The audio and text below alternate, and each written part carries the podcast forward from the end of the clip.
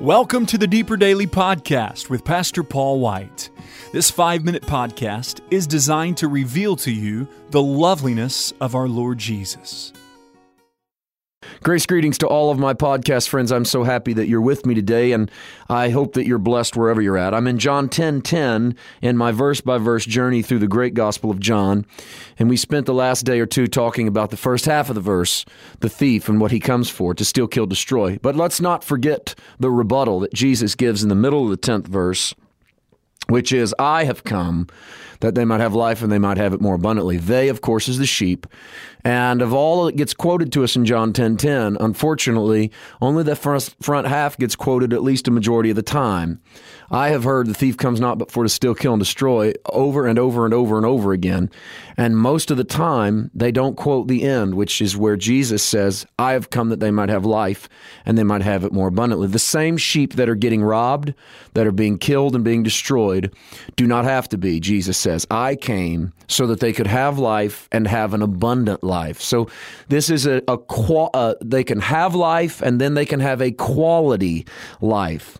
Jesus doesn't say, I've come that you might have life and that you might have it eternally though we know there is eternal life. Jesus doesn't say, I've come that you might have life and that you might have it on the other side of this one, though we know that must be the case, otherwise, there is no resurrection.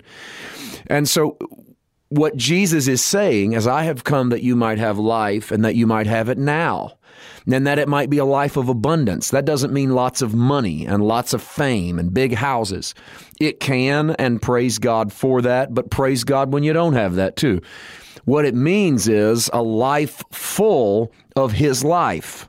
You see, he, all He knows is abundant life. Remember, we're not that far removed from a miracle in which Jesus reached down into the mud, created mud, and then put paste on a blind man's eye sockets that had no eyeballs in them, and created eyes so that the man could see. The creative power of God robed in human flesh. And Jesus says, I've come that you could have that kind of life, the life of the eternal one. It's the same idea that Jesus uses in John 3:16 when he's speaking to Nicodemus and he said, uh, God so loved the world that he gave his only begotten Son, that whosoever believes in him should not perish but have everlasting life. Unfortunately, the old authorized version, which says have everlasting life, misses the key there. And we talked about that when we were there. But re- be reminded that that in the Greek is not what it sounds like in the English. What Jesus is saying is, is uh, God so loved the world that he gave his only begotten Son, that whoever believes in him should not perish but have the life of the everlasting.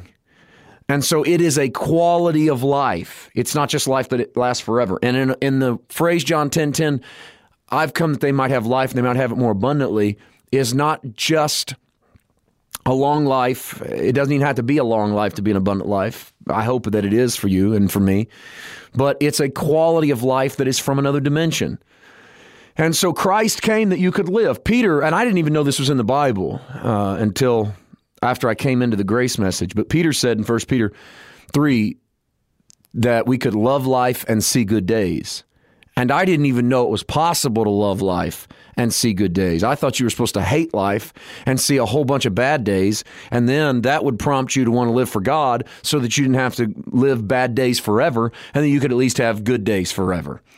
Uh, in fact, Christianity, the way I saw it, was a big hell on earth so you could get to heaven forever. And you put up with the hell on earth because everybody else was going to get hell forever, but you were going to get heaven forever. And I, I, I look back with such disgust at the treatment that I had of the mighty finished work and the wonderful grace of God. And it's embarrassing, but it's what it was.